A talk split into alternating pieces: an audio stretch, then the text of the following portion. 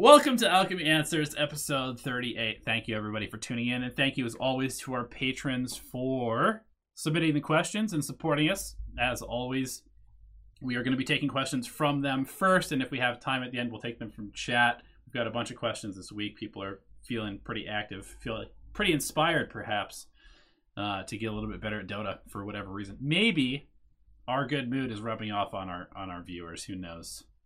Could that be? I hope so. that's that's great. the goal, right? Trying to That's uh, gonna a that, that's gonna help me sleep at night. So we'll just say that that's that's how it is. Beautiful. Um, if you want your questions answered, you can go to www.patreon.com slash Dota Alchemy, where there are a number of tiers, and one of them allows you to ask questions directly to us, interact with us on Discord, etc., and um, have access to some private Discord channels, which are still not being used correctly. Thank you very much, guys. I feel like we need to name them differently. Just like name them. Yeah. This is for this. This Uh, is for probably. I should probably change Name it from literally. Alkaluminati Assembly to questions Submit only, you fucks. only replay IDs. yeah. Like Yeah. Some shit like that. Anyway. All right. We got some questions. We got a lot of questions. Uh, first up, Annan Terra says it's not really important, but I have a question about different regions. Oh boy, don't even get me started. Is there a noticeable difference in the skills of brackets between NA and SEA? Uh, I would say no, not in terms of just raw skill. It's just different. Like people in NA are very good at farming. They're very good at like solo carrying games. I'm not 100% sure with SEA because that's the only server that I don't play a lot of. But I know that with EU, which I do occasionally queue sometimes, uh, with EU, people are uh, extremely like fight uh, centric. Like they look to get active and to fight. And if you just split push and completely ignore and just farm, a lot of the time you'll just win games on EU as an as an NA player because people aren't used to somebody like hard farming and uh, being incredibly far ahead at 30 minutes or something like that. And um, also, I actually saw MoonMeander play on EU the other day, and he went uh, Midas, Shadow Shadowblade, Bloodthorn bots on Sven, and he was just running around solo killing people, and he was just laughing. He's saying like, "Oh man, these EU players, dude." The moment they think that they can't fight, they go to like hard split pushing style strategy, and you can just completely abuse that. Uh, so in NA, it's kind of the polar opposite, where people just don't fight at all. People just hit creeps and farm, Right. and uh, if you don't do anything, like they're going to get huge and they're going to end the game. And typically, whoever has better late game will just win a lot of games in NA. But um, it's it, like I said, it's different. It's not necessarily one way or the other is better. It's just it's just different. And I feel like a lot of people they like conflate this difference as oh SEA is better than NA or EU is better than NA or NA is better than EU. Like it's always it's always about being better. But I, I feel like it's just different.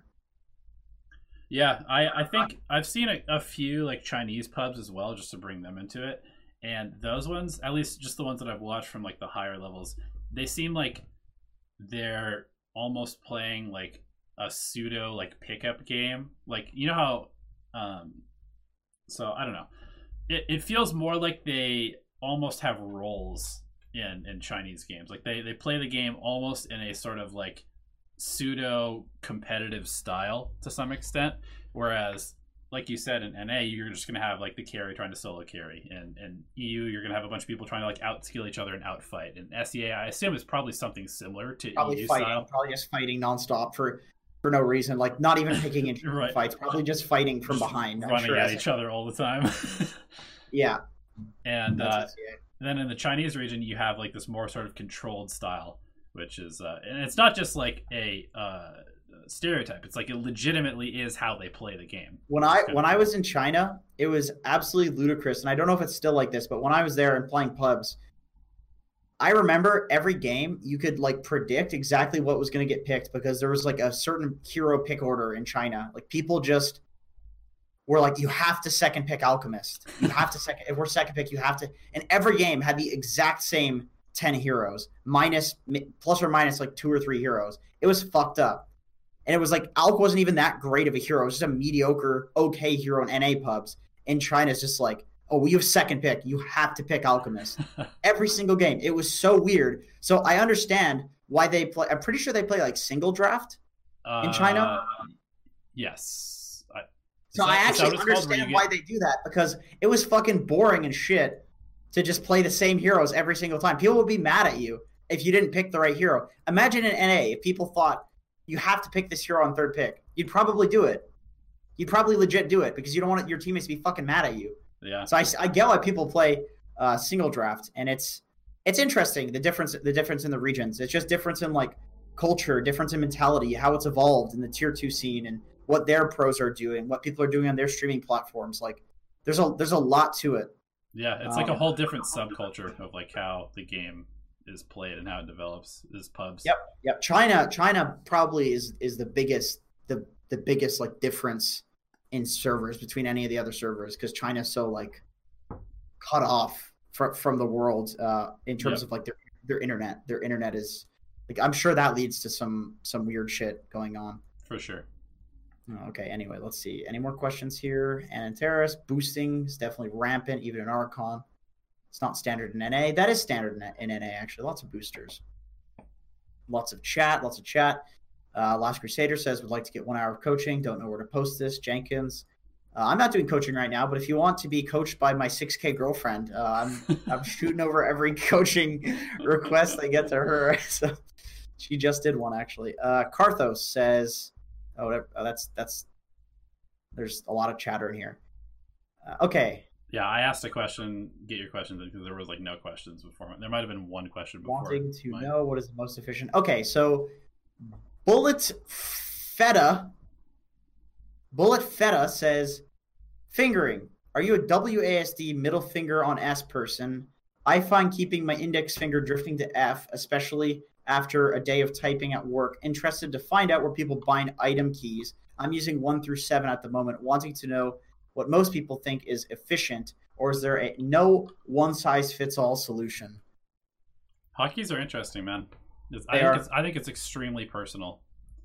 Like whatever's the most comfortable for your hand and how you're holding the keyboard and stuff like that. Like, um, who was that dude that used to play like with his hands like Jaw.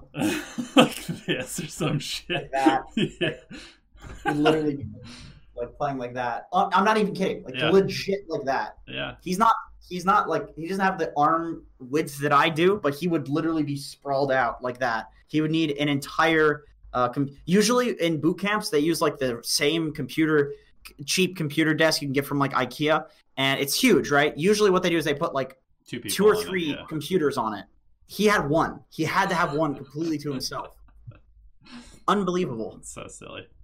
I'm a one, two, three, four, five uh, person because I played a lot of World of Warcraft, and in World of Warcraft, you've 12 billion keys that you have to press.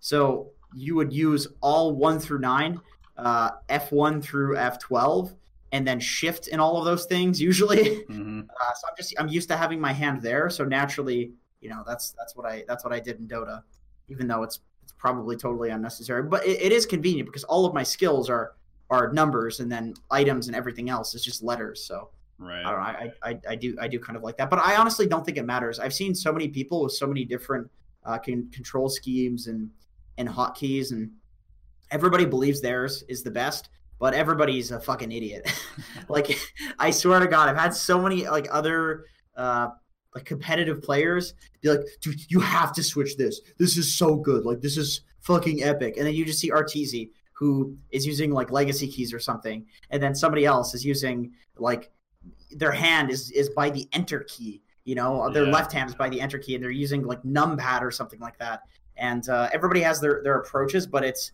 it's like pseudoscience in my opinion there there are legit arguments to be made about using certain options in dota Yeah, that's what I was gonna say. Is there are certain options that you should definitely, definitely try or have enabled? Like some of the stuff that you've covered in videos. Quick cast, for example, is something that everybody should at least try. You don't have Yeah. to use it, but you should definitely try it out. Um, but yeah, I mean, we've we've made videos on hotkeys. Jenkins has a video on micro hotkeys. I have a video on how to build your hotkey setup, like based on what's comfortable for you, and I explain how I created mine. Um, and I think a lot of it just comes from like what game you're coming from. You know, like Yeah. I played a lot of FPSs and stuff like that, so I'm i mean it what, what we're Warcraft talking what we're talking about when it comes to hotkeys is basically the science of muscle memory. Yeah, So- exactly. and and and I'm pretty sure when it comes to muscle memory, as long as you're not, you know, extending your fingers like this or something stupid like that, it's all the same. It's just it just depends on on the science of of uh you know muscle memory. If you if you really if you really wanted to get into that, but I think I think the limiting factor is is going to be uh, something like uh, something like ping. Like you're going to have these other um, limiting factors that are going to limit you far before you're limited by where your fingers are on the keyboard. You yeah. know what I mean? I mean, unless, unless you have like a combo that you need to pull off, like Blink Dagger, like BKB Blink Dagger, Blade Mail, or something like that on Axe, and your keys are like all underneath each other, so you can't actually hit them in like Like physically impossible. Yeah.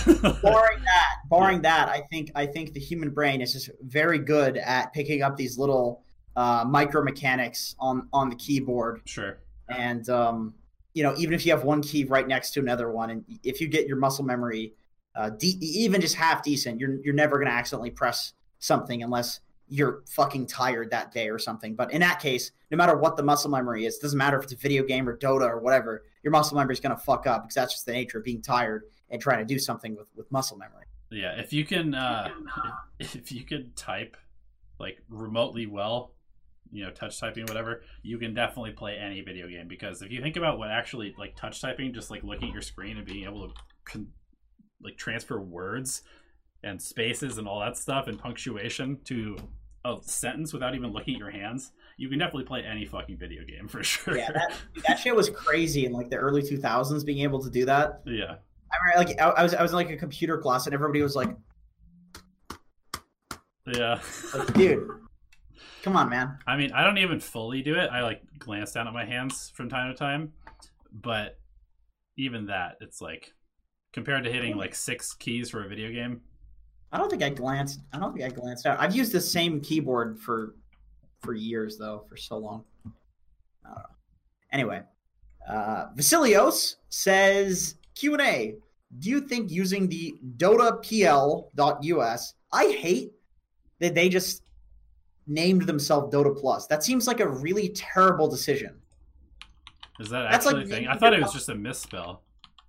It's dotapl.us. What It's. I'm pretty sure it's it's it's literally Dota Oh, Plus. Overwolf? I've literally never even seen this. I've heard people reference it. What the fuck is this? No. Dota Plus. It's like an over uh, an overlay for Dota Oh. for, for like drafting and shit, which is cool. Why the fuck would you name it Dota Plus? You're literally competing with the company that made the game. I think I think it was already named Dota Plus before. Is the problem? The Is- site looks new, man. I just started hearing about this thing. They need to rename. This is this is bad. I mean, Valve is gonna Valve is gonna shit all over this if this if this gets any track. Oh, approved by Valve. Oh, interesting. Valve is just like, well, nobody's gonna buy this because it's named the same. I just don't get this. I, I'm, I'm not saying anything about the actual like function of the application. I, I have no issues with what it does. It looks really good and professional, but the name fucks with me, man. Our- I'm shocked. Anyway, um, I think it's ultimately bad in the long term since it's drawing for from statistics to make drafting choices instead of experience uh, from playing. I would say generally it's probably pretty decent. Generally speaking, you know, like a, a, large percentage of the time, the majority of the time. But uh, I hate to pick to, to see like a percentage change where you know anti-mage gets like the counter spell because no longer is like bloodseeker counter to anti-mage in fact it's kind of the opposite bloodseeker can't really kill an anti-mage because he just presses counter spell with 50% uptime and uh just ruptures himself you know like I, I feel like this could fuck you over and it's it's not going to be perfect but um it, it's not going to be like regular drafting but it's it's good to have something like this to give you ideas where you can think like, okay, undying. All right, that's that's bad against PL. Oh wait, they changed that in the last patch where the illusions do barely any damage to the tombstone. Now it works the other way around. Undying's really good in the laning phase against PL. Undying is good. Like it, it gives you ideas and you can like draw from those ideas, but just allowing that to be your draft 100% definitely is is the mistake. Yeah, I just I don't like anything that takes thinking out of the process because most of the time the AI is going to be wrong, like in quite a few niche scenarios, and you're just going to follow it. It's like maybe it'll improve your draft. If you have no idea what you're doing, it'll improve your drafting. But if you've played like several hundred games of Dota, then you're probably better off just thinking about what's going on. I don't know. I agree. I, am not. I'm not a. I'm not a huge fan of these like tools for, um, getting getting better at Dota generally. However, with that being said, I do like. I like anywhere you can like draw ideas from, as long as you're sure. as long as you're thinking after you draw the idea. I mean, I use Dotabuff while while drafting to just to just get ideas of like what people are picking, what their win rate is, what position they're picking it in. Um, but I wouldn't I wouldn't you know 100% stick to those statistics because well, like certain things just you know certain things trend, certain things there's there's information that you could be missing too. So there's just a lot to it, and I, anything that like oversimplifies it is going to be a problem. But as long as you don't allow it to oversimplify it for you, it's fine. It's it's it's good. In fact, it'll give you ideas. Anything to give you ideas is good. I'm sure. Bradley Dragon says, "Do you feel that Earth Spirit in the pub scene is just a useless hero? Every single time I got one on my team, it's GG because he falls off and contributes nothing after like 10 minutes into the game. Literally any other hero acting as support does his job better. That sounds like you just have experience with like shitty earth spirits because that's a good hero. That's a very good hero. Yeah, I mean, for for context, I believe Bradley is like sub 1000 MMR. So I'm I imagine that a lot of those earth spirits are not very good. And um, you know, that's just something that'll change as you climb up the ranks still you're you're blaming something outside yourself for losing games and that's your problem and that's why you're at that mmr so that's uh you know what? If you do think a hero is genuinely bad and you don't want to see it picked you can ban it. Yeah uh, you can also suggest your team to pick certain things. Like if you you know let's say uh, you're an offlaner and you constantly have an earth spirit in your lane and you feel like the earth spirit's so fucking useless then pick Sand King and suggest people to pick Zeus. Like you want to take control of the game in any way that you can. You don't want to just say, "Oh, I always have Earth Spirits, and this hero's fucking useless and he's ruining my games." You need to take control of having Earth Spirits in your game. You need to suggest pick to your team and, and pick combos or pick shit that does combo with with an Earth Spirit. Like there are ways that you can control the situation as well. But um, just kind of saying that Earth Spirit is is shit is is not is not really going to help too much. Agreed. Justin Ash says, "What are your tips on playing solo queue where your team is consist of four egotistical carries while being a pos five support? I try my best to support, but it seems to work every time. I think he meant not work. Uh. I played with my ancient friends as their pos five, and I really trying to implement what I have learned and play in that bracket onto the lower brackets. So I'm assuming he's just saying he's trying to implement what he what he learned playing with the ancient friends in his lower bracket in solo MMR. So fed up seeing my party MMR going up and my solo just drop dead. So uh, you need to definitely like understand that solo queue and party queue are two completely different ball games. There are certain things that you can do in solo that won't work in party if the enemy team uh, has uh, has any sort of communication going on between them. And uh, there are certain things you can you can get in party that you can't get in solo queue. Like let's say you're playing with an ancient player in party queue. Uh, that player might be good enough at Dota because they're ancient to say, "Hey, you go pull, man. Go pull now. Go do this. Go do that. I need you to do this." Like they'll tell you how to win their game. And you know, if you're a support and you're enabling somebody's game, then uh, you're you're doing your job. You're, you're going to win more games. But if you're only enabling somebody's game because they're telling you to, you're not going to get that in solo queue. You need to actually know how to enable somebody's game. So it's, it's hard for me to say because I don't know the uh, dynamic that you guys have in, in your party queue game, but I assume it's very similar to when I party queue with my team or my friends, and it's like we communicate. We say uh, we say shit to each other like you should go do this, we sh- you should go do that, and because it's a team game, that results in people who normally wouldn't be playing at that rating doing stuff that would make them play at that rating. So as long as you are doing the things in solo cue that you're being told to do in party cue, presumably, you will you will win more. It's just good Dota. But what I wager is probably happening is that you have some you're having some like mental queue queue not not like you know not like solo cue queue but queue as in like something some somebody's like telling you to do something in in these party ranked games and you're and you're doing it. Like oh go, we need war we need vision here we need this we need that. Like dota's all about those decisions. And if you're not if you're making two to three less decisions like that because you're playing solo that's like 500 to 1000 mmr i can't stress that enough. Dota's not about epic fucking mechanics and shit like that. It's literally just about deciding to go ward at a good time deciding to to place a ward on a shrine when they have somebody who farms a shrine um, making one play where you you call your team to go take Rosh. Yep. Like one single call, one single choice is what determines thousands and thousands of MMR. So um, you need to make sure you're doing everything in solo queue that you're doing in party queue. And I, I would imagine you're probably not because that's really hard to do. Yeah. I, the only other thing I would say is like another difference is going to be that the uh, the kit the guys that you play with they're obviously better players if you're playing an ancient bracket. So they're going to take advantage of stuff that you do as a support to get themselves a better game. Whereas if you are, you know, placing aggressive wards, um, maybe trying to play around your team but not show and that kind of stuff, and your team is just letting the, the wave be pushed in in solo queue, then you need to actually take on their jobs and start doing more jobs to have impact. So I think at low MMR, you should always just play more uh, farm heavy as a support. You don't need to play more greedy, meaning don't go for like damage items. Don't try to be a carry, but just take more farm because it's going to be available because your team is not going to be efficiently using the map. And so you're going to end up with like position four, position three level farm every single game as support at like two, 3k MMR.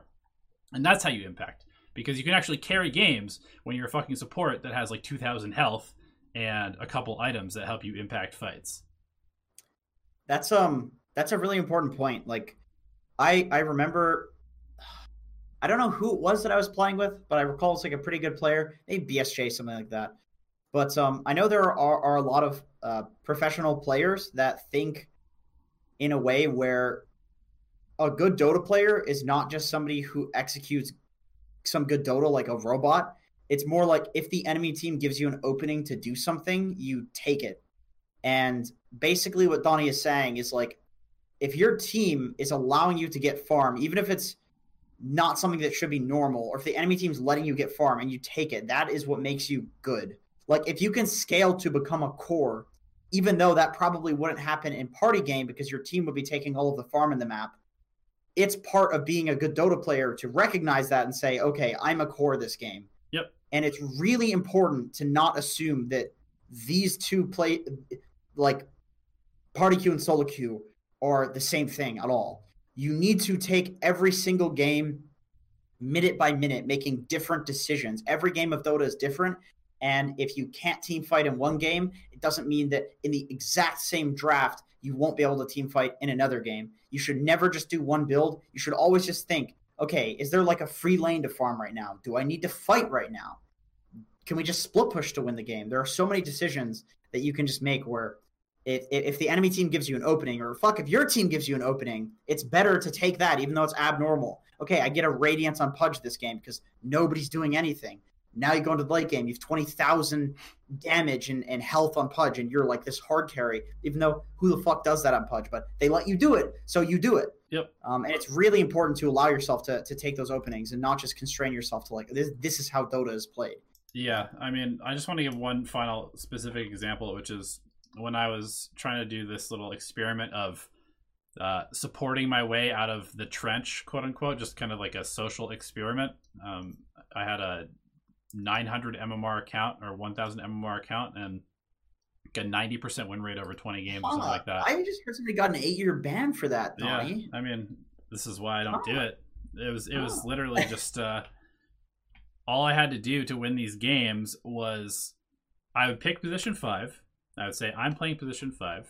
I would buy every single ward. I would buy all the sentries. I finished every single game with like 4,000 gold spent on support items, but I also had like five items because I ended up just de-pushing waves and pushing out waves constantly because nobody else was doing it. They were all just farming the jungle, and I made an insane amount of space for my team, and I carried games with better spellcasting, positioning, and item usage in fights, and I still had the most support items bought in the entire game, every single game. So you know, just play support, but play it with like six items. You're gonna feel like a fucking god. Yep, yep. Um, I I just well, I just released this video about Weehaw playing Windranger, and for like five to ten minutes, he literally just runs around pushing out waves. He doesn't hit a single jungle camp. A, a lot of the time, a, a very good way to just win more Dota is to literally just fucking push lanes more. Yeah. Like if you just push push a lane once when otherwise you would just go and be useless in jungle, that could legit be game winning. Just one creep wave because then you take a fight, you win the fight. Oh, great, there's a lane pushed in. We can go racks. Or you take a fight, uh, you win the fight because you pushed in the lane, so somebody was was responding to it. Like it it it cannot be. It's it's very difficult to express how good creep waves are to push and how little low rated players value it and how much they should. Yep. Like that is one of the biggest problems in low MMR is that people will hit jungle when they have an opportunity to push out a creep wave. People in high rated games will fucking suicide to push out creep waves. That's how good they are. It's worth dying to get creep waves out of your base. Yep. Or, or to get a creep wave into the enemy base. Shit like that. It's so important. Yeah, actually, just today. Sorry, this is very we're going super long, but I played the one game I played before doing this show. I was playing Undying, who's like obviously probably probably the worst wave pusher in all of Dota. Um, yeah. And we were against a Nature's Prophet, and I ended up de-pushing a lot because nobody else was doing it. And in fact, there was a moment where our team was smoking into the enemy jungle, and they started to engage in a bad fight on the enemy shrine. I said, guys, I'm not fighting here. I'm going to go deep push our top lane. And then Nature's Prophet TP'd into our base and started hitting our tier three. And I was like, all right, see ya. I literally TP'd out in the middle of a fight and deep pushed a lane. We would have lost Rax and lost the fight at the same time. And as a result of me leaving and deep pushing the lane, we saved the Rax. A couple other people got out of the fight, and we ended up winning the game. Probably in large part because of that specific decision where I didn't hard commit to a fight that my team was hard committing to and saved the Rax, which would have pressured us. Yeah. Um, to give to give you a kind of uh, other other example, I guess, of what like a, a tier two team thinks when they lose a game. We my my team played a scrim, and I won't say who we were scrimming because people hate that and it's you know taboo or whatever. But we we lost a scrim. We've been winning a lot lately, which is excellent. And this team that we lost to, we we consistently you know, do very well, do very well against them. And uh, we we were like 20k gold up or something like that in a, in a game against them, and we ended up getting split push. We ended up throwing and just losing the game. Well, we lost the game. I shouldn't say we threw. We lost the game. We got outplayed. And our takeaway from the game, one of the big takeaways, we had like two or three takeaways. It's usually uh, certain plays that we want to make. Hello, uh, Alchemy answers. No problem. It's just Ellie. I think she finished coaching or something. Anyway, uh, so basically, one of our big takeaways from the game, like the number one takeaway, was somebody should have bought bots. Yeah. That's it. Like that is it. That is literally a takeaway from what a you know tier two team looks at and uh, when uh, I don't know if tier one teams do that. I don't know that, but I can tell you that a tier two team that is literally our our big takeaway from the game is like Somebody should have had bots. We needed somebody to shove out waves. That is fucking it. All of the plays. It was like a seventy minute game or something too, right? Right, and just all minutes. all the and stuff that all the bad stuff happened because there were waves pushed in. Right, right. Out of all of the mechanical things that happened, all the fuck ups, all the plays, all of the rotations, all of the smokes, all of the epic team fights, somebody should have had bots. We had three heroes that could have had bots. Somebody should have had bots. Like we had constantly had to respond to their to their push, and uh, that's it. That that's how important creep waves are. Is it's just like you you actually want like one bots buyer in every game. Um, if if you just buy bots in every game and you just shove creep waves and play the dead lane, you'll legit win so much Dota. Like obviously you want to pick heroes that can do it, Right. but if you pick some Sand King or Batrider and you just buy bots and just shove the lane that the enemy team doesn't want to be shoved in constantly, and then travels to your team to fight, it's such easy MMR, man. So fucking easy. People do not know how to deal with that, especially in pubs. You'll legit get like uh, you'll get like top 200 or something doing that. People don't deal with that well uh, up until top 200. Yep. Totally. Okay. Uh, Kin Ryuko says, I play a lot of support and I die a lot because of my positioning. I try to stay behind so I can cast my defensive items on my carries, but often I still get picked off because I walk too far to the front. Because of this, I find myself buying Aether Lens on almost every support hero and just try to stay further back. What do you guys think about this? Maybe I should just get a blink or glimmer beforehand to get my spells off. Some examples: Lich, Warlock, Grimstroke, Bane. Um, I don't think you need. Uh, I don't think that you need an Aether Lens on Warlock. I think that that hero has incredibly long cast range, and uh, that's a waste of gold on that hero. You want you want other items. You want like a Glimmer. You want a Force. Even building into an Ags is kind of legit on Warlock. Yeah. Uh, Lich, I also think it's totally unnecessary for what that hero wants to do. You, you have to consider what the hero's like primary role is in team fights. So Bane, in Aether Lens is legitimately good on Bane because getting off a Fiend's grip is a crucial part of, of being Bane. Like your positioning, you have to actually stand there and channel it. And you have to nightmare a certain person. And, and all of these things require require you to be positioned in, in a certain way. So getting an Aether Lens extends the range where you can like stand on a high ground or stand in trees and do that. Warlock, you literally just run in, press all of your buttons, and then die, and it's fine. So an Aether Lens is fucking worthless on him because your life is invaluable. Lich, same thing. The, the way you want to play Lich, run in, throw out all your spells, and then you you put your ice armor on somebody, and somebody becomes very tanky. Like you save somebody with ice armor, you run in, throw all your spells, you die. That's fine. Uh, Grimstroke, very similar. Like you run in, use use your ulti, put your silence on two people, and you die, and it's fine. Uh, I think Bane is well, actually, Grim Grim Aether Lens still isn't that bad, just because it gives you like extended range. On Yeah, I would. I wouldn't All of- completely agree. I, I I think that you're right on Warlock. That that hero, you basically just like all you have to do is just get off your spell, like your two spells. But I think that I don't think that going Aether Lens every hero every game is correct. I do think that it is a creative solution to the problem that you're having, and that's a good thing that you're actually thinking about this issue that you're having and trying to solve it in like a, a logical way. I do think that you should spend some time looking at your replays and critiquing yourself and your movement in fights because that is something that you absolutely do need to improve. Like, if you are a good support player, you will get off several rounds of spells regardless of how much farm you have because you will understand where you need to be standing at all times. And you'll be thinking ahead of like who's going to try and kill me and whether the move that I'm making right now is risky or not. Um, so that's a huge part of playing support is being able to cast multiple rounds of spells without farm. Um, that being said, I uh, I don't hate the idea of just buying Aether Lens on a lot of heroes. You know, it solves a lot of your problems. But I, like I said, I think it's a crutch. It's it's to, like to me, to me, it's just like a diminishing returns thing Yeah. where it's not bad. It's just there are better things that you can be doing exactly given the main purpose of that hero. I think it's good if you can survive on Lich. I think you should try to do that if you can, but you need to first understand what the most important thing for you to do in a team fight is. The most important thing for you to do in a team fight on Lich, in my opinion, is not to get ulti off. It's not to get your stun off. It's not to get your frost blast off. It's to save somebody with your uh, your frost shield. I think that is the best reason to pick Lich. I think Grimstroke people pick it for this for the ultimate. Sometimes the silence, but it's mostly the ultimate. Yep. So if that's your job in the game, you need to do whatever it takes to, to get that off. Whether it's having a glimmer, whether it's having an aether lens, whether you can just run in and die and get it off. It's just really important that when you're picking items for a hero, you're thinking about realistically what is happening in a team fight. What do you need to do, and how do you item how do you itemize to do that? A lot of the time on heroes that aren't that these heroes you listed that aren't Bane, I think that it's way more fine that you just you, you just get your spells off and you die.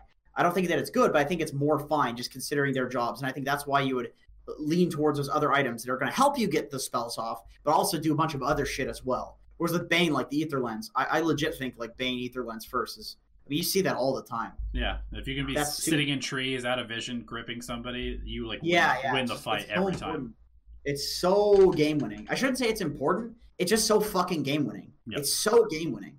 It's really game game winning on like a Grimstroke to have uh, you know like a spirit vessel depending on the game. You get two spirit vessels off. It's really Yep. game winning to have an aether lens if you like really want to get the ultimate off in a fight or get the silence on like an important target like a weaver or something. Yep. It just depends on how you see the team fights going. That's a really important uh, thing to do mentally. Is just like think about how the team fights should go for you guys to win the fight, and then itemize to to do whatever your job is in that fight better. Exactly. I think a lot of people aren't thinking about how the fights are realistically going to go. An example that Nusham always used to uh, give give is is that uh, people would say like, "Oh, Spirit Breaker counters Drow because um, you can get right on top of Drow, and, and Drow doesn't like that." But then, realistically, what does a Drow do in a team fight? She just sits back, and if he charges in, she's just gonna fucking gust him away.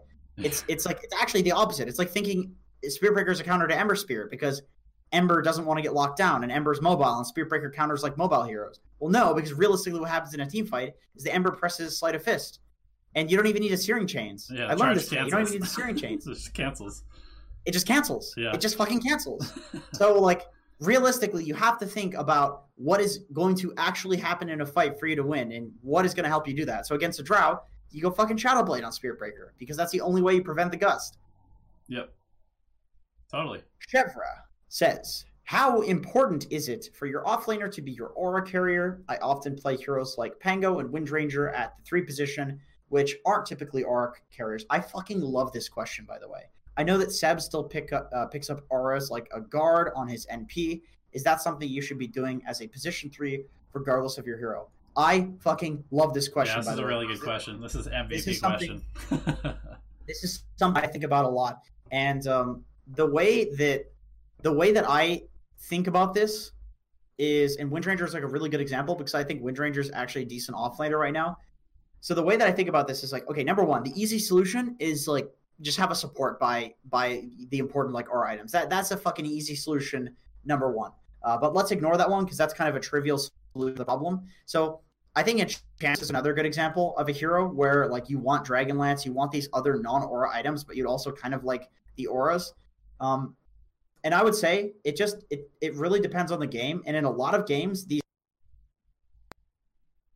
and they are good in Dota because of a certain play style on them that requires certain items. Uh, Doom is another great example where people go for the uh, drums, blink, uh, BKB refresher build, where you just literally itemize around like off your Doom, and I think that's pretty good.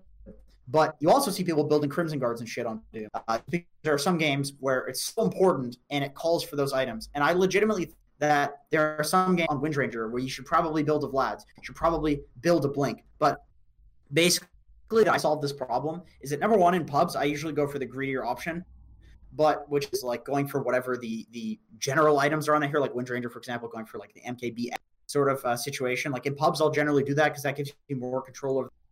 Or in a position where you can be greedier and where you feel like you're strong, I would say go for the regular build. But if you're in a position where you you don't feel like you're that strong, you you don't have that much control over the game, and you're just going to rely on your team to win the game, build then build the aura items. That that's what I would say.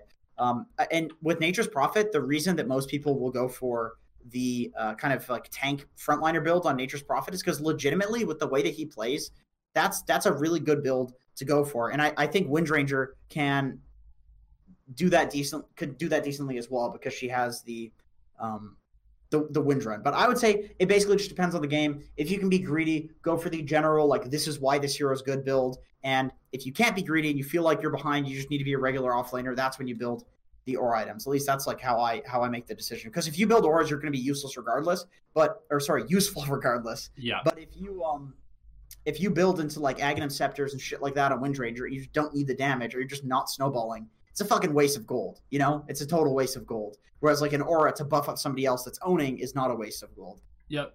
I completely, completely agree with that. I think that is exactly how you should play it. And sometimes you even need to shift like mid game. Let's say you're snowballing, uh, maybe you're let's say a Wind Ranger, for example. You're snowballing, you get your early Maelstrom, BKB maybe, and you're owning, and then you die like three times in a row because they itemize to fuck you over. Maybe now's a good time to like finish off that Greaves or something like that, you know? Like help your team out a little bit. You can you can shift gears a little bit and you always want to have auras on every team. I think that's just I think that's safe to say. There's no game of Dota where where having auras is bad. Right? Um so the the only like situation where there's there's like it's like fringe situations, but I personally think that like if you're against a heavy magic damage team, uh, sometimes you can choose not to go pipe and just fight when everybody has BKBs. Yeah, that's, that's like itemized itemized to like situations like that. But if you don't have auras, there's always an answer for it. There's always a reason. Like the default should be you need auras on a team, unless there's a specific thing that you're doing that is a reason that you don't need auras. Right. That, that's what I would say. Yeah, this is something I do on position five support a lot of the time, where like generally how five plays is you get like your tranquils and like a wand and a bunch of wards and you're running around and like that's your life for about 20 minutes and then maybe you'll take a couple fights and you're like what am i supposed to do with this gold? And the answer is literally just buy the aura item that your team doesn't have or the utility item that your team doesn't have and needs. Like that's basically how you itemize and i think that's a, i think that's applicable to every single game especially in pubs where you're not going to have the coordination to be like we need this item to solve this problem or we lose and nobody's buying it, just fucking buy that. Doesn't matter. It doesn't matter what hero or role doesn't you're matter playing. Who you are, yeah. Yeah. Shadow says was watching Jenkins stream last night. It's twitch.tv slash 420 Jenkins, by the way. Uh, when he queued into Windranger off lane, I was wondering why you chose to go Bassi over Nulls in the laning phase. I'm also under 2K. Um, is Rat Dota the best Dota to climb from my rank? Um, I would say like yeah, part rat Dota, but also showing up to fights after you've split the enemy team up. I legit think Dota is as I actually think Dota is as simple as that. It's just split the enemy team up from some good map movement, make a move where you fight, split the enemy team up from uh, just position being positioned well on the map, take a fight. That's how you. That, that's actually just how to play high level Dota. Legitimately, it's so fucking simple. It's yeah. so simple. That's what every good team is trying to do in competitive, and other teams are just really good at counterplaying that. But in pubs, that is how you win games consistently. Is you people don't counterplay in pubs. They just exactly they, just fucking fall for it. They just oh well, do you defend this tower? They go defend it and then they fight four v five and then you win. It's like yeah. Every single fucking game, yeah, up it, until like seven k, you can do that. If you just ensure that you never take a bad numbers fight where you have less numbers than the other team, you will win like eighty percent of your games. Yeah. So you said, uh, why did I choose to go Bassi over Nulls in laning phase? Uh, basically, Basilius I was using to control the creep equilibrium. And if you have a Basilius, then you can uh, make your catapult pushes a lot stronger. It's like uh, it's it's a pushing thing. As an offlaner, you want to be uh, shoving in lanes. If I was a mid laner, I'd go Null Talismans number one because I can use the courier. Uh, so that's also a reason I would go Bassi because I can get the ring of protection from the side shop. But it's it's mainly because as an offlaner, I want to be applying pressure. Windranger is not the greatest at shoving creep waves until she gets the power shot talent. So I would, you know, shove the creep wave using power shot and also some right clicks and pressure towers using the uh, the Basilius. So it's just kind of helping with that. Although it also recently got buffed so that it's eight damage. So I tried the uh, I tried the kind of rush Bassi build and and I did I did actually really like it. I did really like it where you go for uh, Tango Sal, uh, what's it called? Uh, fuck, Sage's Mask, and then you get the ring of protection from the side shop. It's pretty nice just having plus eight damage as soon as the game starts pretty nice. Split um, push is dead. That is completely false, Kareem. Sorry, that's just completely like not... hard split push is, I guess, because bots. But I mean, um, dude, just look look at how OG beat EG today. That that was not supposed to be a win for EG, and they literally won the game entirely off of split pushing. So I, I don't know what you're talking about. I think he I think he's talking about like the like ne- don't fight for 40 minutes. Uh, win the game by split pushing as opposed to split pushing until a point where you can take a favorable fight. Like literally never fighting. That is rare. That can happen, but you have to get really lucky because the enemy team has to fuck up massively. And if you're relying on a fuck up, it's probably pretty bad. But yeah, just uh, like Dota is all about split pushing now in the sense that like the regular split pushing, where you want to split the enemy team up by split pushing, take a fight on a power spike, split the enemy team up by split pushing, take a fight when you feel strong and just r- rinse and repeat until you have a net worth lead and you just five mana take their base. That that's sure. that's like Dota right now. Yep. Actually, there's one step in there that happens in every pro game that uh, I, I skipped because I was being lazy. But it's it's always force a fight at Rosh, then take the base. Like Rosh isn't even about Aegis. It's about the enemy team knows I have to fight this or we lose. They fight this, They lose the fight. They lose anyway. Like that's what Rosh is. Rosh is a okay. We're ending now. That's what Rosh is. Yep. Approach says, "What is the best position one to spam it or 2.5k?" Whatever you're good at, uh, I would say look at the heroes that people are picking in in, in winning with in high level pubs is probably pretty good, and just pick one that you find really enjoyable and you understand the play style of, and it meshes well with your personality. I don't know. I don't think there's like a best, the best hero. I don't know. It, it depends on who you are, man. Yeah. Try Sven. Whatever you're best at, but Sven, Ember Spirit can't go wrong with those two if you can play them already. Yeah, yeah. Hawkillionaire says, should a level six Night Stalker be able to body or just beat the crap out of a level three Pudge and a techies in lane? Yeah. Uh, a guy I laned with just wanted the last hit. I was telling him to beat the crap out of them anytime they came close. So they don't even get close to the wave. Tell me I'm not going crazy. He had full mana this whole time. Wouldn't use a single spell. Uh, yes. Sounds like bad play. I, uh, I think Night Stalker should be bullying with right clicks. Shouldn't use spells though. The uh, the Q from Night Stalker does half damage during the day, so it's fucking terrible to spam. It's awful. If it's night, he should just dive them. He should just fight. Night Stalker just fights at night. But during the day, he should be using his high armor, his high regen, and his high base damage to bully. That, that's what he should do. Just right clicks if the enemy team comes to the creep wave, and then farms. That's it. So yes, you're correct. Other than the mana, the mana thing, just because of the daytime bullshit. Yep. How do you take a? How do you create a balance between? I fucking read this already. I love this question from Eddie Mercury. Okay, so how do you create a balance between taking a break and tryharding? If I stop playing for two to three days, I get worse, and if I play nonstop, I get worse. Follow up question How do you improve your mentality and stay positive when you're either losing games constantly or winning and losing around the same MMR? So, God damn, Eddie Mercury coming in with the hard hitters. how do I create a balance between Fuck, man, I don't know. don't ask Jenkins. let me tell you, man. Let me tell you. For the past, see, you caught me when I'm biased towards like positivity right now because I'm just owning in scrims, just like owning extremely good teams that I don't consider myself good enough to beat. You know, these like tier two te- like teams that that have qualified for minors and majors. Like fucking doing very good. We're winning. We're I can say that. I don't have to say the exact results. I can say that we're beating teams like that. And um, I think my teammates are very good players. I don't consider myself yet a good enough player to. At least I didn't. I didn't think that I was. I was skilled enough to to as a viewer, as somebody that watched those teams as a caster, to to be able to beat them and you know we're doing we're doing very well against. We're like obliterating a lot of a lot of these uh, half decent teams, and I didn't consider myself half decent. And the reason for it, and I'm doing well in pubs. My MMR hasn't been this high in, in fucking years. Uh, the reason for it is because I currently have a good balance of uh, not staring at my computer screen for fucking 12 hours a day. I, I, think I think the most important thing, the most important thing that I can stress is this is a me thing. I'm not sure if you have the same problem, but if you feel yourself thinking about other shit when you're playing Dota, you will play bad. Yeah. That is when you don't want to play. That is at least when I don't want to play. When I have these thoughts that are interrupting, I do whatever I can to stop those thoughts from crowding my brain, whether it's just like taking a walk with my girlfriend or something like that and talking about it or sitting on the balcony or drinking tea or just chilling or taking a bath, like anything to just empty my mind of thoughts.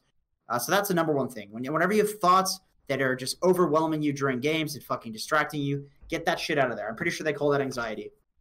So uh, number two, second thing, you want to play Dota when you actually want to play Dota. And I'm sure every single person in chat and every single person that's watching this knows what I'm about to what I'm re- referring to when I say this. But you know, if you go on like some camping trip or you go on some, uh, let's say like in school, I, I would go on these like you know field trips with my with like my classes, and I was such a huge World of Warcraft fiend back then, and probably about one or two days into the trips, I would just fucking start dreaming and fantasizing of World of Warcraft. Like I would dream that I was my fucking character.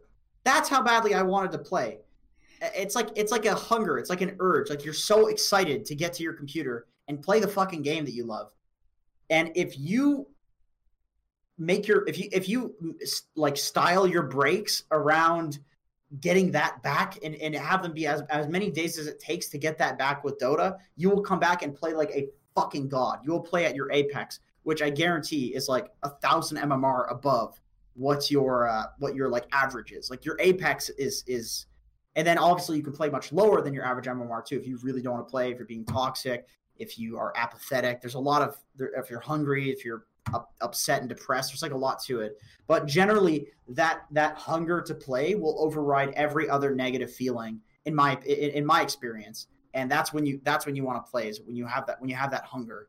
Yeah. That, that I I, I, I, I felt I felt it for so many games. Every single game that I play, it's like the days where I, I'm I'm I'm like getting excited to sleep so I can wake up and play.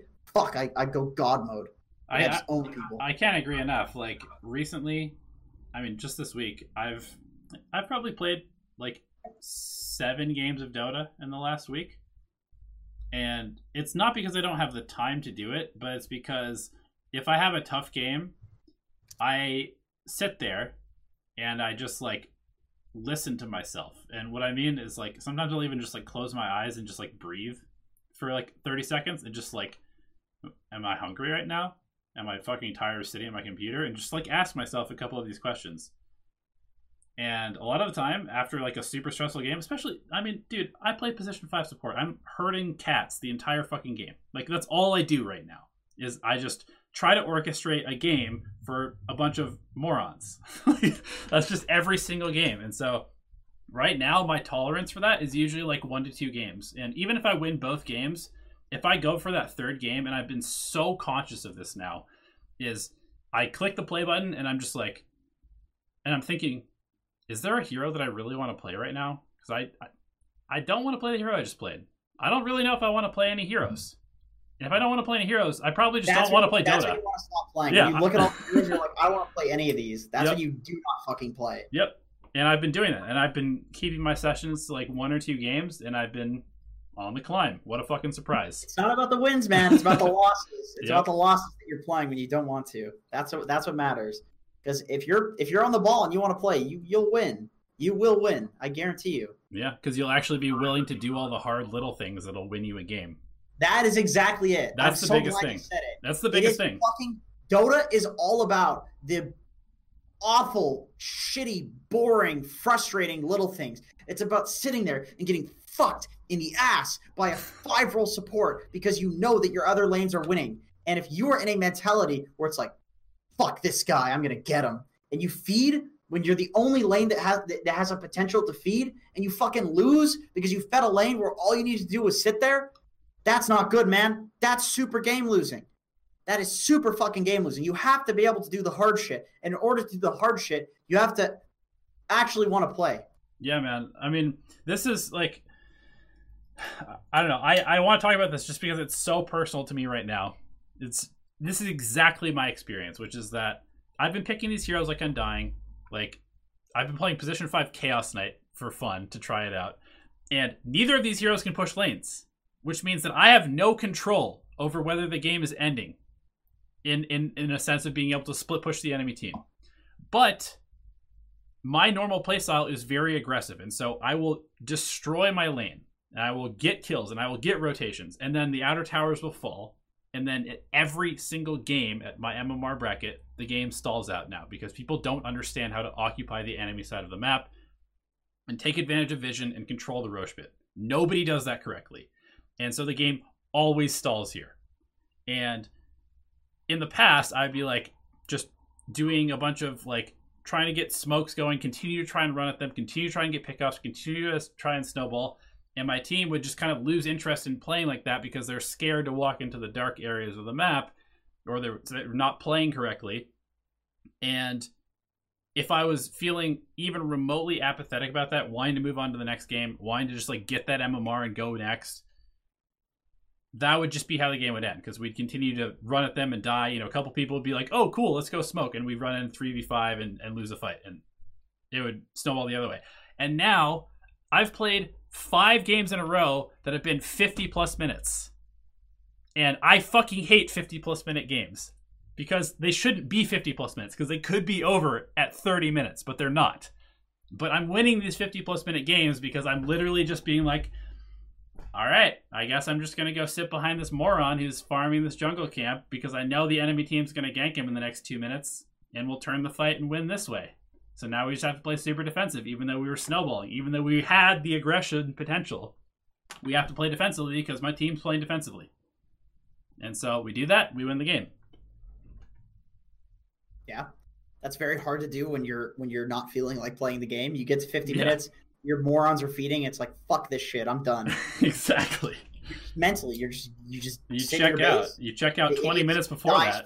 camp has no buyback. You weren't sitting there, so you didn't turn the fight around. You fucking lose. Yep. Just like that. Dark Soulless Eyes says, uh, playing five, I generally try to rotate to the off lane around seven to 10 minutes to fight the 10 minute bounties. I like that a lot. Help take the safe lane tower. Love it. Uh, but if my off laner is weak, we can't take the tower, and I find myself feeling kind of lost on how to be effective at that point. Any suggestions on other ways to play the map effectively if I can't play around the off laner Is this as a one? as a f- five? As As a five. five. Okay. Uh, so this is kind of on your cores, but you can also make this call. You can call for two cores to go to the same lane together. Just say like, get your mid and your offlaner to play together. Honestly, it's just as simple as saying, "Let's get this fucking safe lane tower, guys. Ping the safe lane tower. Say like, let's go take this." Um, you can play around a carry. You can also just go be greedy. Like you can go cut the creep wave or something, and or you can. Uh, here's something that's really good as as a five. So generally, your carry is going to not be in the safe lane anymore, unless it's like a life stealer or jug, one of these like unkillable heroes. Generally, your uh, off your safe laner is going to like want to go farm triangle. If you're a five, a really good way that you can play the map and get a lot of gold and efficiency off the map is by just sitting in trees defending towers. And enemy team will dive you, and yes, you'll feed. Maybe your team will turn the fight and get a couple kills. You're going to die a lot, but you're going to get very farmed. You're going to prevent the enemy team from pushing towers for a long time because chances are, if your offlaner is losing, then the enemy team feels strong. They're going to want to push. Play the fucking dead lane. It's amazing to do on heroes like Winter Wyvern. Uh, even something like a Warlock can do it. Like Donnie was saying about Undying.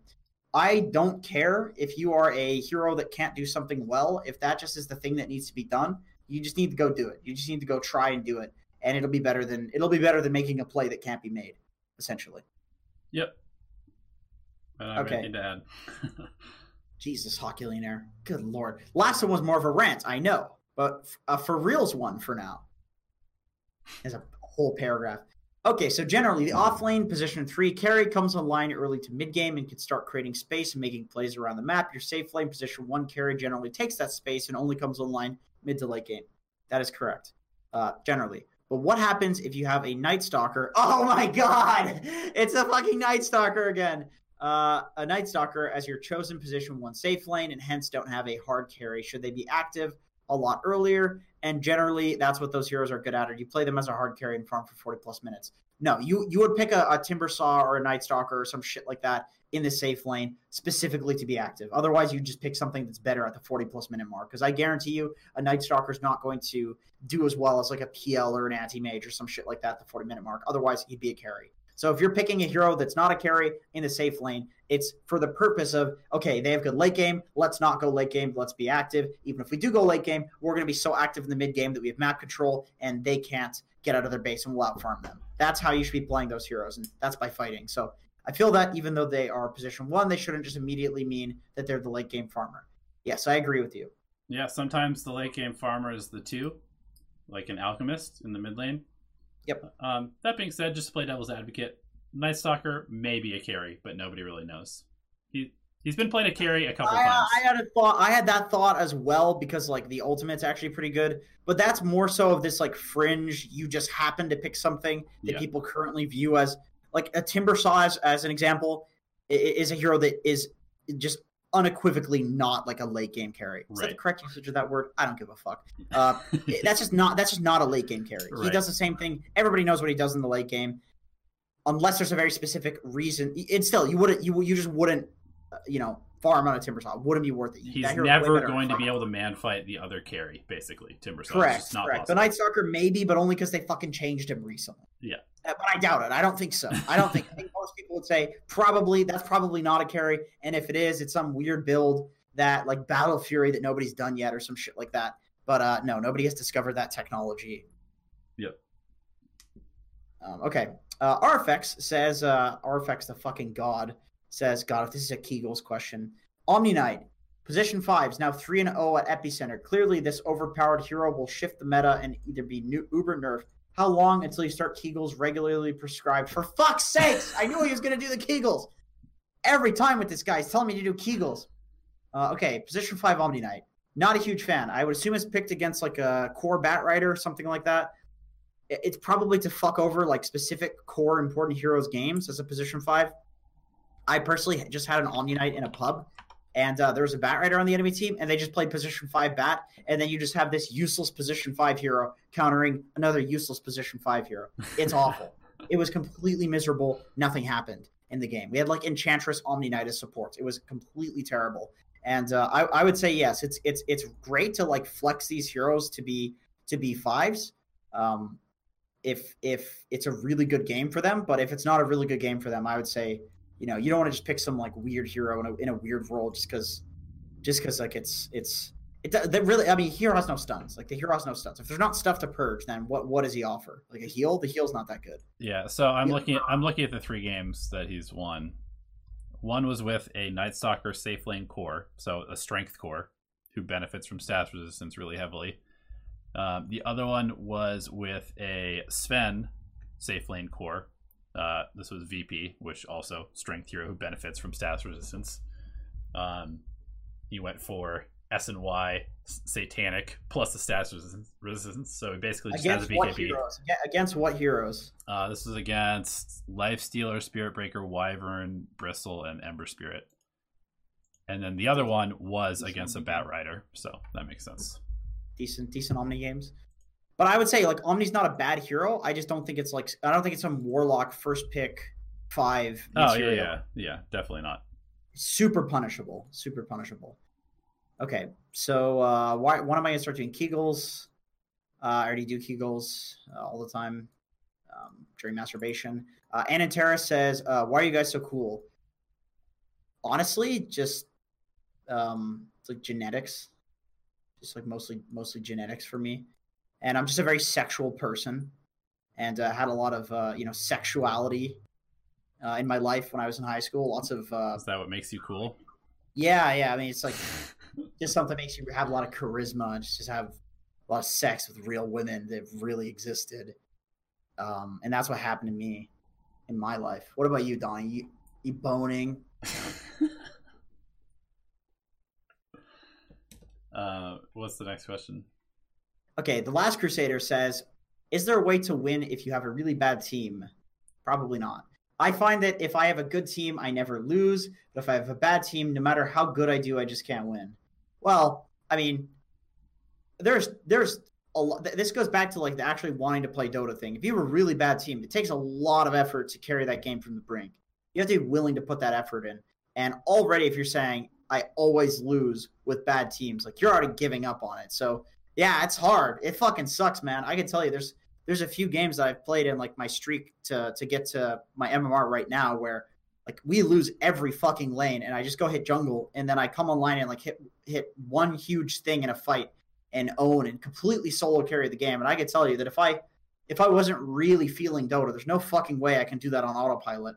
So like step number one is to just think yes, yes you can. Yes you can. Just play the best Dota possible. And if you win, you win. If you lose, you lose. But uh, when, when you have the mentality of like, fuck, my team sucks, we're probably going to lose this because I never win with a bad team, uh, you're just going to lose everything because you're not going to be willing to put it in. Take a effort. break. Don't play any more Dota for a while. That's my best advice. If that's how you feel, if you feel like you have no impact, and I mean, to be honest, if you feel like you have no impact in your games, then you're probably not having fun, which means you need to stop playing Dota because it's not fun for you. So just take a break until you actually want to play the game, put in the work, try to get better. Otherwise, do something else with your time that's more constructive. Yeah. The Zuck says, "What are your thoughts?" Oh, I just spit my coke everywhere. Uh, what are your thoughts on college team Dota? How good do you need to be to be in a league like that? Yeah, you can be pretty dog shit to be in a college league. Um, I am actually an expert because I casted uh, college league, and there's tons of like random ancients and divine players, and you know, co- compared to like tier one players, that that's not even that's not even Dota. That's like that's that's some I, I, think you could take almost any tier two team and put them in a college league, and they would fucking dumpster the entire league and win the and win the league. Like college Dota, super far behind what I wish it was at. You know what I mean? Like I feel like if it was like traditional sports, then college Dota would be legit like tier two Dota, but college Dota is like tier five Dota right now. So it's like um, it's like tier six battle cups basically. yeah, it's like tier six battle cup. So I would say if you can get on a college team, fucking do it because right now it is free money because there are there are uh like universities putting money you know universities they're rolling in money you know there's a, this big bubble in america everybody has these ridiculous student debts they are fucking swimming in money so there's tens of thousands of dollars to be won and i would absolutely take advantage of that if you're if you're in college. I've even heard of people getting like scholarships and shit like that. So yeah go for it. You, you don't need to be an immortal player to do that. Like legit i think ancient is probably high enough. Ancient and and divine that's what a lot of the players are. There there are the occasional like one team will have a top 200 player and they just fucking win everything and they go to like the lands and shit because that's enough to carry them. It's just one player being top 200. Yep. So yeah, I would say I would say I would say definitely like go for it if you're if you're ancient or, or divine and, and you could win a, win a lot of money. There's I mean there's nothing wrong with just getting some competitive experience if you enjoy it. Just do it. It's fun. It's really fun. Like it, it's I mean, fuck, man, life's all about experiences. You could go to like a LAN or some college LAN. Like that'd be really fun. Hell yeah. Giver, man, that shit's great. The WCGs and WCAs and these like uh, national tournaments where, um, you know, it's like you're a country playing. They're awful Dota as well. It's completely dog tier. Like people aren't teams. They don't have any synergy with each other. It's a bunch of players who otherwise would never go to a LAN. It's not Dota but it's a fucking amazing time. It's so much fun. And it's fun to watch. It's just a different experience than the, like the tier one extremely competitive Dota, you know? Yep. Ebert, 42. Watching the majors and minors and these pro drafts with analysis are awesome, but I feel like drafting for pubs is way different due to no bans. I agree. Uh, what if uh, what, if anything, can we learn from the pro drafts and analysis to take into our pubs? Uh, I would just say pay close attention to pick order, like when people are picking stuff after other stuff. Uh, just because there's bans in in pro matches, it, it doesn't take away from the fact that there's still this like pick order. Like you'll have you know TA picked when you know what the last pick, you know what the mid pick is. Actually, TA is the opposite. A lot of the time you'll pick TA. Depends on the meta. People will pick TA to force a counter, so you know that the mid hero is going to be a certain subset of heroes. Like there are there are certain times when things are picked, and and that that is the same in pubs. That's what I would say you can take from it is like the timing of, of when things are picked after each other. When are the only thing that's kind of rough is that in um in pubs there's like MMR where people will want usually they'll take like a certain role that uh, certain role they want. The high MMR players will play like core, and as a result of this, supports have to pick first. In competitive, what'll usually happen is um, you'll pick like support carry or support offlane or something like that, or these like flexible heroes. So that way you can ban out certain heroes for the second pick that you picked. Like AKA you have bans to follow up. And I, I guess that's just something that you it's it's very complicated, but that that's something you would want to take note of. If, if, if like if somebody picks something and then immediately bans two things, that would be equivalent to picking the hero in a pub after you've already seen what those roles of heroes are. Right. You know what I mean? Like there are certain things that are in competitive that are good and pubs are not because they're just hard counters people people can pick. Yeah, I would also say like if there are pro players or ex pro players on the panel, it's usually pretty good to listen to their analysis. Like I think as as much of a meme as Kyle is, his analysis during drafts is quite oh, he's good. Great, yeah. I mean, he was a captain. Dude, yeah, exactly. That he, guy had like ten different rosters that he took to fucking ten different minors and majors. Yeah, He's the he's, guy's really good. He has a very good insight into the game. Yep. Uh, I read on Reddit a predictive method of reviewing replays where you watch a professional replay, pause every 30 seconds to try to predict the next actions, and use that to confirm slash correct your assumptions about the optimal play. That's fucking cool. I like that. Uh, is this valuable enough that you'd implement it yourself, or is it a gimmick? Yeah, I think that's I think that's really interesting. I would definitely like to try that, just to see. Um, I think that's good. I, I find that um, a lot of the, the time that's the most satisfying thing about watching replays for me is like I'll watch Zai step out of a sandstorm or something against a certain matchup, and I'll just think I would die here if I did this, and then he dies, and it's like, holy fuck! Like I actually knew what was going to happen. it's usually mistakes that you notice right. because like you do it in a pub and you're like, ooh, I I die in pubs when I do that, and then he dies, and it's like, oh, right. So he's the same as me. like he has some of the same thoughts that I do, where it's like he's like, oh fuck, I fucked up. Right. Um, yeah, I, I don't. know. I think that's really cool. I think that's a cool idea. Yeah, I think any any sort of exercise to make it a game, make it more interesting, is probably good because people don't watch enough replays. So if you can make replay review interesting to yourself, you'll get a lot better. Yep. Trash Can Magic says, All right, Jenkins, if we're talking mentality, how do you keep the desire to be really good at Dota when there are other things in life that are quote unquote more important, aka, he actually says Allah, uh, work, family. It sometimes feels like the better I do at one thing, the worse I do at everything else, just like Safe Lane Night Stalker. Uh, for me, I mean, I've talked about this a little bit before, but for me, it's just like, um, there's no fucking point to it all anyway. So it's just like I just like playing games. I guess I guess I went through this period of accepting who I am and the fact that I just really like games and want to spend my time doing it.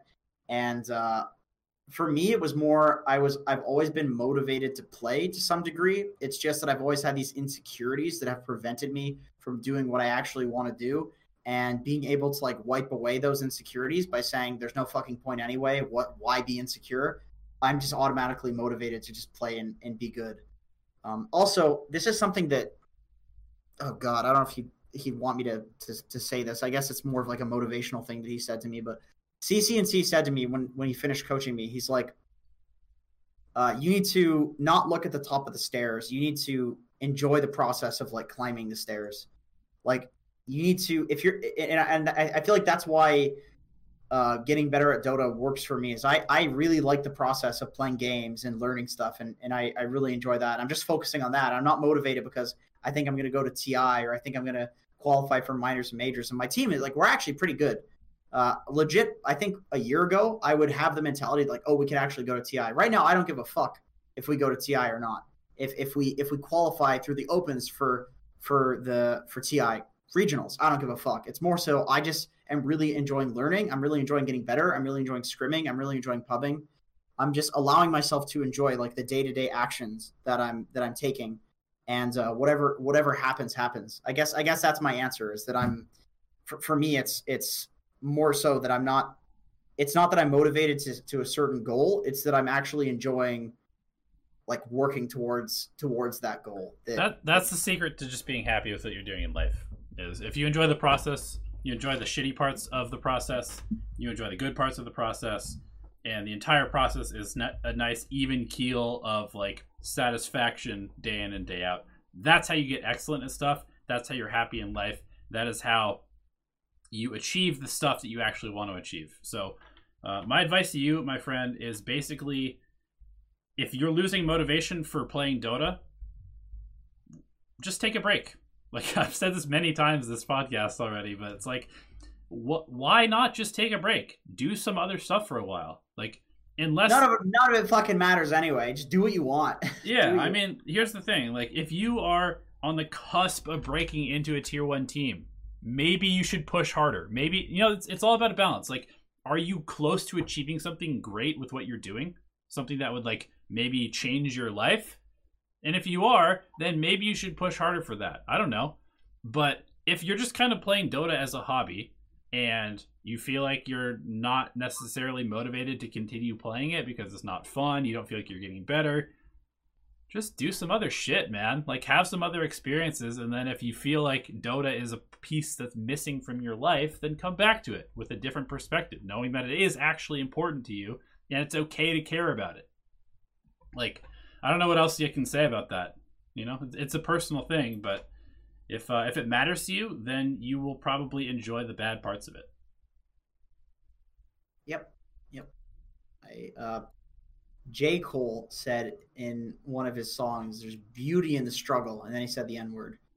But um, I agree. I agree. There there is there is a certain beauty in, in just a lot of the time you think like I don't know. You know what they say? Like the peak. It's not about like the peak of the mountain or whatever. It's about, you know, like walking up and having the adventure. Like you don't go on a hiking trip because you actually want to get from point A to point B. You do it for the experience. Yeah. And uh, I think I think a lot of the time it's easy to forget that. that the the experience your, your day-to-day experience people feel like they're building towards something but they never actually give themselves time to to enjoy life i guess um actually this is this is a bit of a tangent but a few months ago i literally gave myself permission to like be happy. I gave myself permission to feel good about where i was at. I was like man i'm proud of dota alchemy. We have a lot of viewers we have a, a, a, community of people like we have fucking Hawkillionaires and and trash can magics and the zucks. We have people. We have these actual people that are like integral to our lives now we have a huge community. We have a stream following. We have people who comment every single like this is us. You know what i mean? And i actually allowed myself to finally feel good about that after working so fucking hard from when pugna went down you know? Because it was such a struggle. Donnie and i were literally trying to just like pay rent. And um I just I had the realization. Are, but, you know, at least we're happy doing well, yeah, it. Well, you know, but but still, it's like we had literally no money. We're like I was struggling to get like two hundred bucks a month to to pay you know to to pay for like four hundred dollars of rent, and then I did like ten coaching sessions or some shit in a in a while also like programming the web. I mean, it wasn't. It's not. It's not like I'm fucking lifting bricks or something, but it was it was a struggle, and um, I still had that kind of mentality where it's like, oh, I'm not gonna be happy until I until I get what I'm working towards but the thing is, like, number one, you're human. You're never to be happy with where you're at. You're always to want more. It's like Matumbaman when he said he fucking when he won TI. He's like, I don't know what to do now. I guess I'll just win another TI. And he was serious. He was kind of like depressed because uh, that's just what happens if you're if you're um, like focused focused on the goal. Like, when are you going to actually sit allow yourself to sit down and enjoy life if you're just constantly working towards a goal? uh Zyori called Zyori the the way that he the way that he like was phrased it he's huge about this and so was Carlo our other roommate that we lived with when I was living at Moonduck they called it like micro retirements like their idea of, of life their ideal situation in life is where they like make a company work extremely hard sell it micro retire for like 2 years get experience learn something new come back make a company sell it retire like that's that's the way they want to live life and I I fucking really respect that I think that makes so much more sense to me. It's like the than, Tim Ferriss way of, of living. I don't know who that is, but I, I, I love the I love the idea. Yeah. Yeah, um, man. But basically, basically, I guess all I'm trying to say here, very, very like uh, half-assly and extended because it's right at the end of the podcast and I'm getting tired. But um, and it's hot in here too because my AC is not on because it'd be loud. Is that I think that there's just time that you should let yourself just be fucking happy with the fact you're alive, you're physically doing okay, you have a, a, a, a, you know a roof over your head. You have otherwise you're just if you're constantly focused on the goal, you're going to be constantly feeling shit. There has to be a balance. There has to be a balance. Anyway. Yeah, man. This is super super tangential. Super tangential. Yeah. But, so uh, that's it, right? That's the last question. Hawk one more question. He says, "Fun one this will be the last question we do because this has been going long. Um, what would you both say you do best in a game of Dota? In a, a game in a game of Dota? Yeah, what do you do best? I actually have a, I have like a an edgy answer to this question if you want to go first. sure. Um, I mean, I think that what I do best in the game of Dota is have a global picture of what's happening with all 10 heroes in my mind most of the game um, and that's why what's well, one of the reasons I enjoy playing support is just I feel like I enjoy the game more when I'm aware of the entire picture and can make like longer term plans. But it also makes me miserable because a lot of other people are focused at this current moment and their ideas of how the game is going is usually in huge disparity to mine. But I don't know. I, I just think I think that's a fun skill to have and that's that's what I do best because that's what I focus on the most. My my answer to this is something that has actually changed recently. I believe that it is a, a fallacy. It is a, a prop. It's propagated bullshit in the Dota 2 scene that you have like one style of playing Dota. I think that if you can't play a, a, Dota in a certain way, if you can't do a certain thing in the game, it's because you just haven't learned yet how to do it or how to think in that way. But I've recently learned how to do different things and play way safer and way less chaotically than I used to. And I was convinced for a long time that I was just a chaotic player and that I needed to embrace the chaos. And I think that is one way to approach it. But I also think that the human brain is extremely capable at learning new things. Sometimes it just takes a while. And even if you, for example, aren't a mid player, learning how to play Invoker would still benefit you in playing against invokers and shit like that. So I guess what would I say I do best in a game of Dota? Uh, my answer to that would probably be that I'm very good at like creating space, creating chaos, like get, getting the enemy team to overreact to shit. However, with that being said, I think that that is not always the best thing to be doing, and I try really hard to to to not uh, overcommit to doing that as like a play style. Like I would consider myself as a as a vers- I would want to be a versatile player, and I'm trying to be a versatile player in terms of hero picks and and, and play styles. And I think that you can you can get there. Um, it's just that you need to you need to think about the game in, in a certain way. You need to have like epiphanies for each kind of style of, of hero. Uh, that's that's that's my edgy ass answer. No, it's legit adaptability. Very very good good statistic to have in your life like if that's something you can do to adapt to situations so thanks for all the questions this was very long but we uh, we appreciate all the support and all the questions that our patrons are bringing sorry we couldn't get to any chat questions but uh, that's just how it goes sometimes we saw there's lots of heated discussion in there and uh, i just wanted to say to you guys in chat if you guys are arguing about stupid minutia on the internet maybe you should go play some dota and have some fun in your life instead I love the arguments. Keep them coming. Keep those chat messages going. It's a metric that we can sell to advertisers.